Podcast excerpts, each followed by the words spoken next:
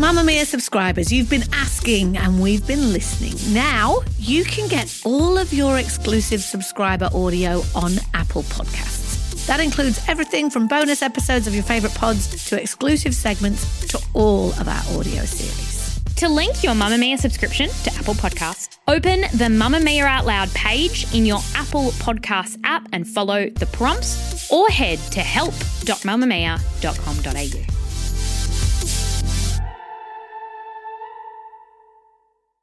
You're listening to a Mamamia podcast. Mamamia acknowledges the traditional owners of the land we have recorded this podcast on, the Gadigal people of the Eora Nation. We pay our respects to their elders, past and present, and extend that respect to all Aboriginal and Torres Strait Islander cultures. From Mamamia, welcome to The Spill, your daily pop culture fix. I'm Laura Brodnik. And I'm Chelsea McLaughlin. And today, Chelsea and I are making good on our threat to turn this into a Top Gun podcast. We went to the mm-hmm. premiere not together because that would be a bit weird because you're on a date. And the next day, it's all we could talk about. I think our whole office talked about yeah. Top Gun for at least a week. We're probably still going. It's genuinely all I've been thinking about for two weeks. I'm like, oh God, I love that movie. I know, but on the back of us loving the movie, along with everyone else, it's also got us thinking about the public history of Tom Cruise Cruise and how he's kind of pulled the wool over everyone's eyes with bringing this Top Gun sequel back. So we're going to get into that today. But first, the entertainment news headlines of the day.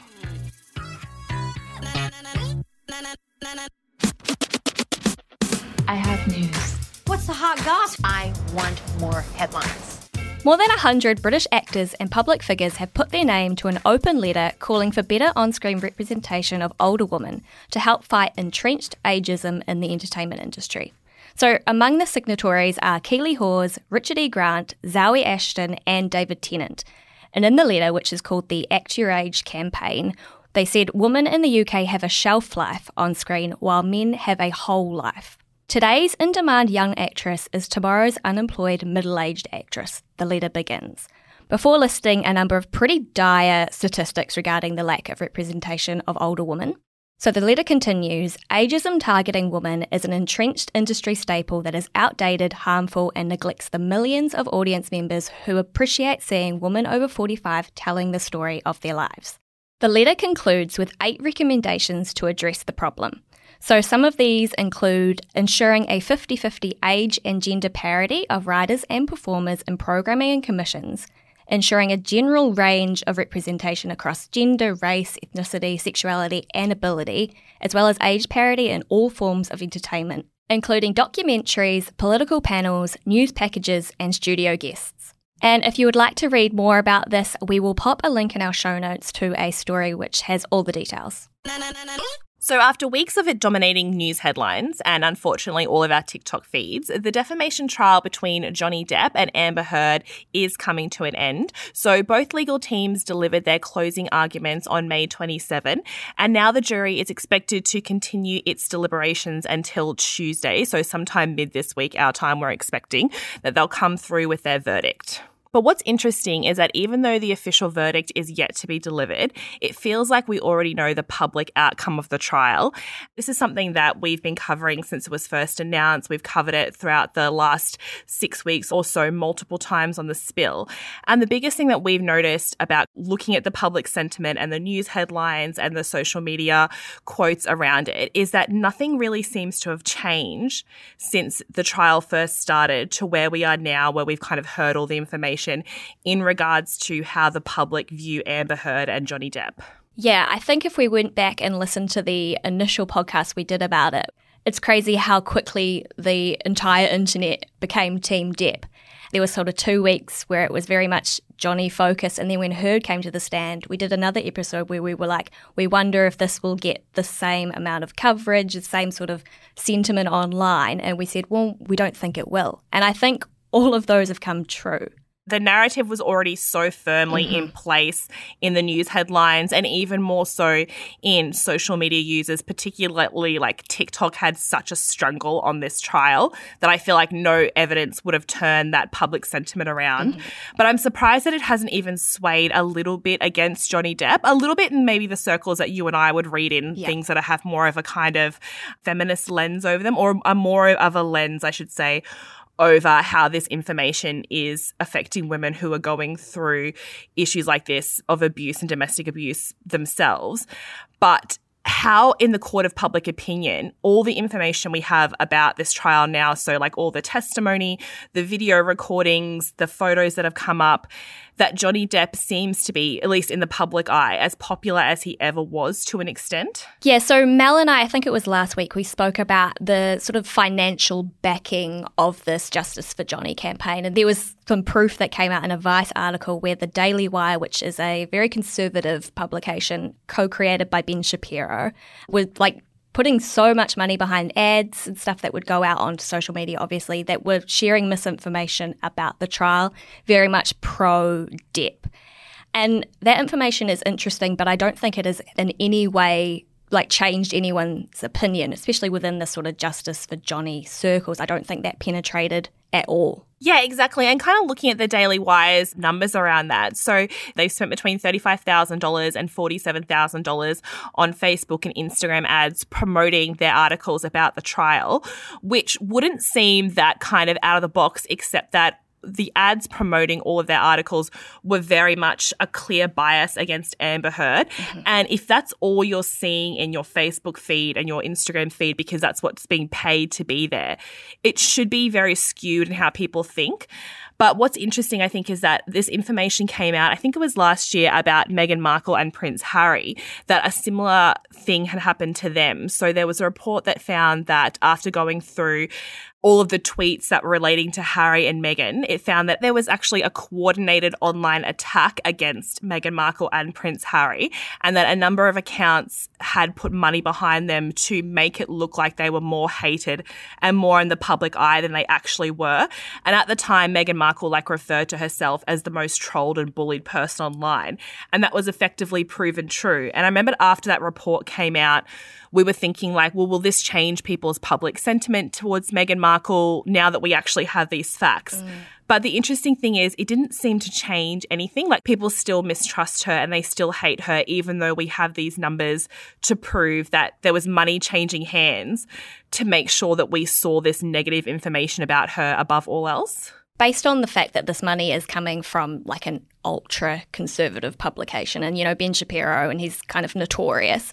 To me, it feels like the trial itself has been hijacked as like an alt right gateway, almost using misogyny and those sort of buzz terms, you know, anti woke, cancel culture, all that Yeah. sort of stuff, to like tap into misgivings that were already there, maybe under the surface about social justice, about Me Too, about equality. Yeah, exactly. And so it'll be super interesting to see this week when the verdict comes out because, like I said, we're sort of not sure exactly how it's going to go because the jury hopefully are going to kind of look at mm. more than just the presence of TikTok in that. But even looking at the headlines today, I mean, they're very skewed towards Amber Heard doing walks of shame and people trying to dig up dirt on her and Elon Musk. Mm-hmm. Whereas the headlines around Johnny Depp are like, isn't it beautiful to see him playing like a surprise concert in the UK after his harrowing ordeal? So obviously, we will cover the last part of the trial when the verdict is delivered. But I think in the court of public opinion, we already have our answer. We've all heard the daunting and horrifying birth stories that have circulated in our friendship groups. But what is a normal birth like? It turns out there isn't one. Giving birth is like Tugging, yes, the best word for it. For me, it was like a hook in your cervix and just pulling it out. Painful. Period, like cramping, very low. I don't have any negative memories. combination of the bad period with the pain in the back as well as the pain running down your legs and it's everything at once. Listen to Jessie Stephens speak to eight different women about eight different births in Mamamia's podcast, The Delivery Room. Move by Mamamia is the exercise app for anybody, anywhere. And in case you missed it, we dropped a brand new stretching collection that can be used to improve mobility and bookend your favourite sweat sessions. Mamamia subscribers get unlimited access to Move, and we drop new workouts every single week. If you're on the hunt for movement that makes you feel good, head to move.mamamia.com.au and use the code MOVE10 to get $10 off a yearly subscription.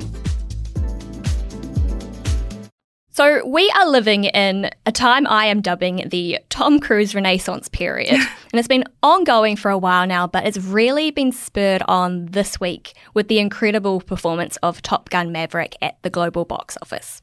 So the sequel film took in 345 million Australian dollars worldwide in its opening weekend, marking the first time a cruise film has broken that $100 million USD mark on an opening weekend, and also becoming the highest opening non superhero film since the beginning of the pandemic. So it is not just a critical success, but it's also a major mainstream commercial hit, leading to a flurry of praise right across socials. So, Tom Cruise is probably like one of the most interesting celebrities of all time to me. I don't necessarily like him, but he's just really, really fascinating. And what's incredible about the Top Gun sequel is that it feels like it was a major risk to do. You know, there's so much nostalgia tied up in the original film. And if this had gone wrong, I feel like it could have really damaged his career. But then again, there doesn't seem to be much that can damage Tom Cruise movie career. Yeah, that's been the interesting thing watching people essentially fall back in love with Tom Cruise over the last couple of weeks. I mean, including us to an mm. extent. Like, we walked out of that movie super Tom Cruise Guilty. fans. Yeah. exactly. And it was a risk in, in terms of what you're saying about bringing back such a nostalgic property. It did have the potential to get a lot of backlash from fans who thought it didn't live up to the original. There was a lot. I mean, it would have been a very easy way for websites to make up numbers. Mm-hmm. You know, if critics had panned the movie, like as we know, nothing gets people to click on your articles more than panning a big sequel yep. or anything like like that's just the truth. That's what you people click on. So that's all we're going to say on that. but I think for Tom Cruise it was a calculated risk because I think he's known for I mean, he's been in the public eye for decades, and no one's going to be in the public eye for that long without having a few scandals. Mm-hmm. So we're not here to kind of drag up everything bad that Tom Cruise has ever done. But I just think it's interesting that he went from a golden movie star through to being someone who, for many, many years, was ridiculed in the public eye. Like there was a really a move towards people not just not liking his movies, but really being turned off by him as a person. And I think he kind of almost lost his movie star cachet. Mm. And I think him wanting to be the driving force between bringing back Top Gun was trying to kind of relive that golden era and get himself back on the movie star track because the Mission Impossible movies do well. And he's obviously the star of those, and that's why he keeps pushing them and he's the driving force behind getting those made. But they don't have the same kind of old school movie cachet that these movies did. And I think that was such a hit to him that he started calculating behind the scenes a way to make himself be a movie star again and a way for us to forget all of his past transgressions of which there has been a lot. I think when you say Tom Cruise, a lot of people think of him jumping on Oprah's That's couch in 2005. Yeah. Mm-hmm. Do you remember watching that? When I think Tom Cruise transitions, that is all I can think about. It is the biggest Tom Cruise moment in my mind. Something happened to you. Something happened to you. I'm in love. I mean, I remember that moment. Obviously, everyone was watching it on like replays after that, even though like obviously TikTok and Instagram weren't a thing back then, so it probably didn't get as much airplay as it would have now. But even more so than him jumping manically on the couch, my memory of that is watching the cameras because Katie Holmes was backstage and they were like, Will she come out? And Tom's like, Bring her out. And she was like, Absolutely not. This should have been a sign of what was to come.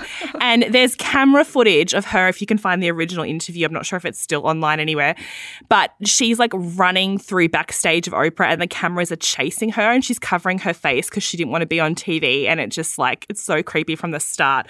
But that year in particular was quite a bad year for Tom Cruise, 2005, because it was also the year where he had that big throwdown with Matt Lauer over what he had said about Brooke Shields and her postpartum depression, which I think was actually one of the bigger hits his career has taken.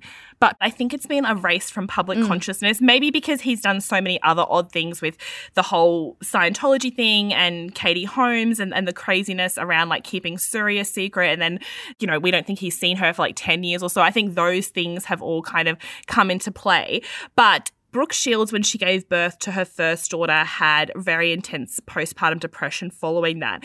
And she wrote a book called Down Came the Rain, where she really chronicled what she went through. And at the time, that was so groundbreaking because it wasn't something that was really talked mm. about, especially by, you know, an actress like Brooke Shields to go into such depth around her mental health and the struggles after having her daughter and what she went through in terms of seeking medical help and medication. And Tom Cruise, who this was absolutely nothing to do with him. Like, you know, he wasn't really asked for his opinion on Brooke Shields, you know, quite a lot of interviews. Like, he wasn't really part of the narrative. So it was interesting that he really thrust himself into it. And he said of Brooke Shields, when someone says medication has helped them, it is to cope. It didn't cure anything. There is no science, there is nothing that can cure them whatsoever. And he basically went on to say that she was being being very harmful and dangerous for saying that she took medication to help with postpartum depression, which then prompted Brooke Shields to say, Tom should stick to saving the world from aliens and let women who are experiencing postpartum depression decide what treatment options are best for them. Oof. This is a bit of the narrative I think gets quite strange. They went back and forth in public for a while, and then I think Tom Cruise or maybe his camp realized just how damaging this was. And it was very hard to shake off this kind of anger that people were feeling towards him.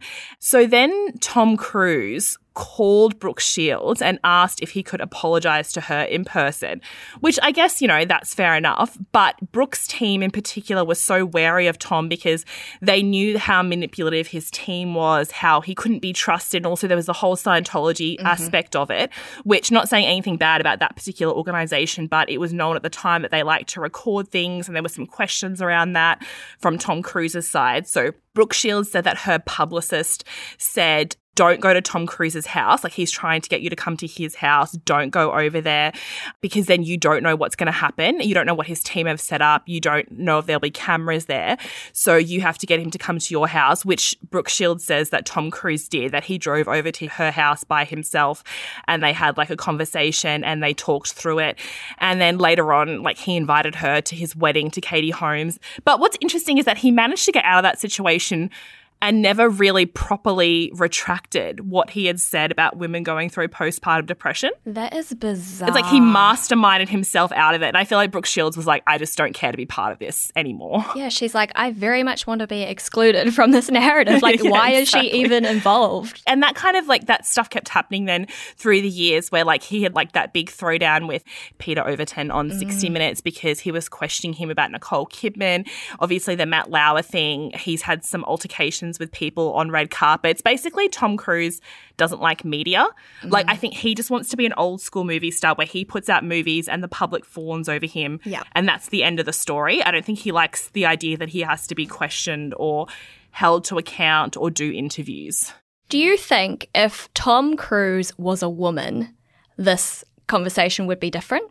Yeah, I don't think he would be making movies if he had mm. gone through all of this. I mean, that's the thing. Like, we know that at the box office, like, women can have two to 3 mm-hmm. movies do poorly before their studio starts kind of pulling them back, whereas men can have at least eight. And that's just like a proven fact. But I think even in the public eye, it's so much easier for someone like Tom Cruise to kind of get all his past indiscretions mm-hmm. erased in this way. And I think a lot of it is very calculated. And that's why people think that that big COVID rant from the last couple of years, do you remember this from the set yeah, of Mission Impossible? Mission Impossible? Yeah. So they were one of the first big sets to come back and start filming after COVID protocols came in. And there's leaked audio of Tom Cruise going absolutely ballistic, I think is the only word to describe mm-hmm. it, at two crew members who allegedly he saw breaking the COVID protocols. And he's screaming at them, like, you're going to lose everyone their jobs, and we're trying to keep people in jobs, and we're trying to keep this going. And a lot of people do think that that was leaked on purpose to try and make Tom Cruise look like the only thing he cares about is keeping crew in jobs and keeping kind of families with money coming in, mm-hmm. which is mm. interesting. But even through that, he came out looking quite unhinged. That is such an interesting interesting opinion about why that leaked because when that did leak, I was like, oh man, this guy who I already sort of had in the back of my mind is like a wild card, is just doing more wild card shit.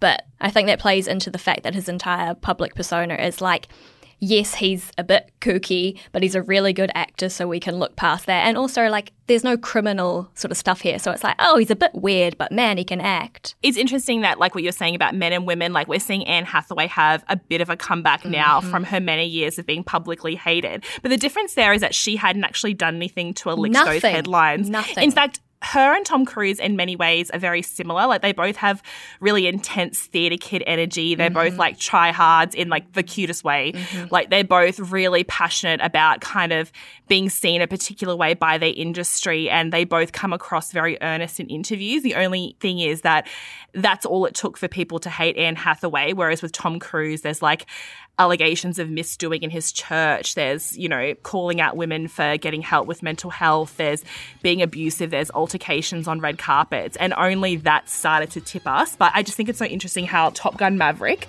has completely changed people's public perception of him in a way. And it's like he masterminded it from the beginning. That's the interesting thing. Well, thank you for listening to The Spill today. This episode of The Spill was produced by Gia Moylan with audio production by Rhiannon Mooney. We'll see you at mamamia.com.au. Bye. Bye. If you love the show, the best thing you can do is become a Mamamia subscriber. Mamamia subscribers get access to every podcast, exclusive videos, and all the great articles on Mamamia. It only costs $5.75 a month, which is less than a large coffee, or a small coffee if you get oat milk. If you believe in women's media, if you believe in a purpose driven media company like Mamamia, whose core purpose is to make the world a better place for women and girls, please see the link in our show notes.